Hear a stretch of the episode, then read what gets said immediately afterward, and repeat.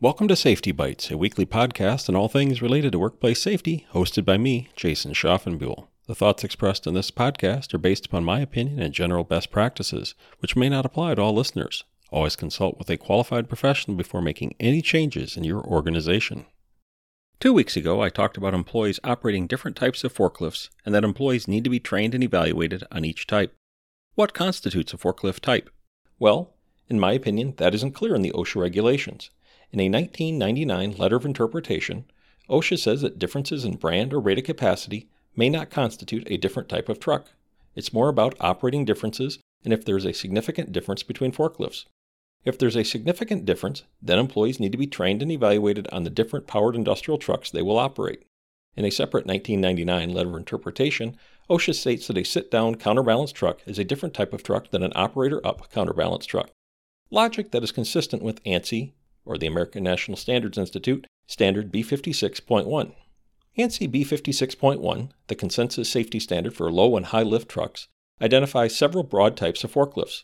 Some categories include motorized pallet trucks, counterbalance trucks, low or high lift rider trucks, low or high lift order pickers, narrow aisle trucks, and side load trucks. If you have more than one of these types of forklifts in your facility, then employees need to be trained and evaluated on the specific type or types of trucks they will be operating because the safety hazards can be different. In one case, I've seen significant difference in controls between the same model of truck from the same manufacturer. On one model of order picker, the controls can be configured so turning the control clockwise makes the vehicle move right or left. Can you imagine having two of the same lift trucks in your facility and the steering controls can be completely opposite from each other? In these situations, it is important to make sure that you have consistency in how your vehicles operate, but to also make sure the training covers these operational differences because the forklift may be configured differently than what the operator anticipates, especially if the employee came from an organization that had a forklift configured in the alternative fashion.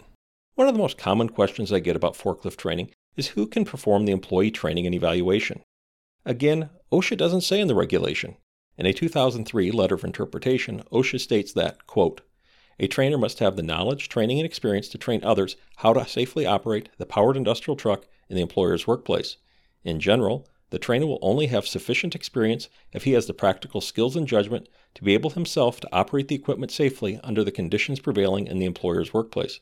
For example, if the employer uses certain truck attachments and the trainer has never operated a truck with those attachments, the trainer would not have the experience necessary to train and evaluate others adequately on the safe use of those attachments.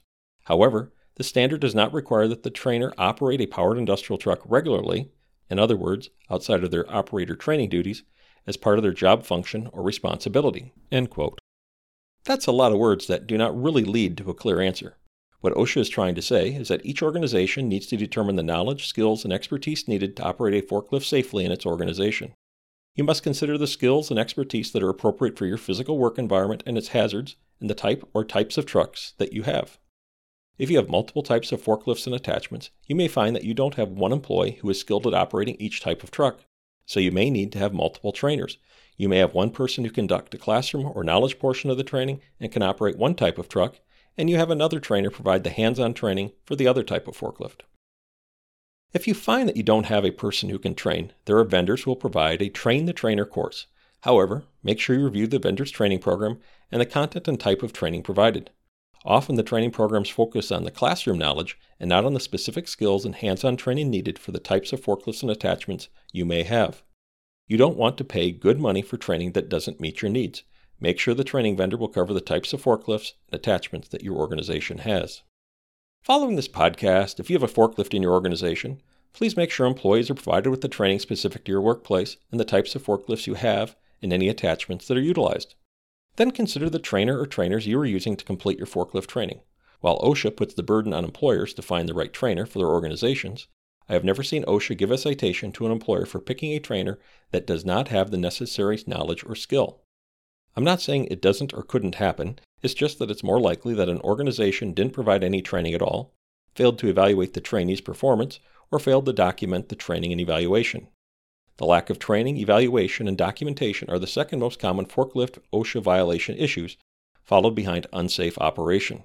So let's ensure employees are trained and evaluated by a qualified I hope you enjoyed this podcast and will join me next week. documentation. Until then, please make time each day to create a safer workplace.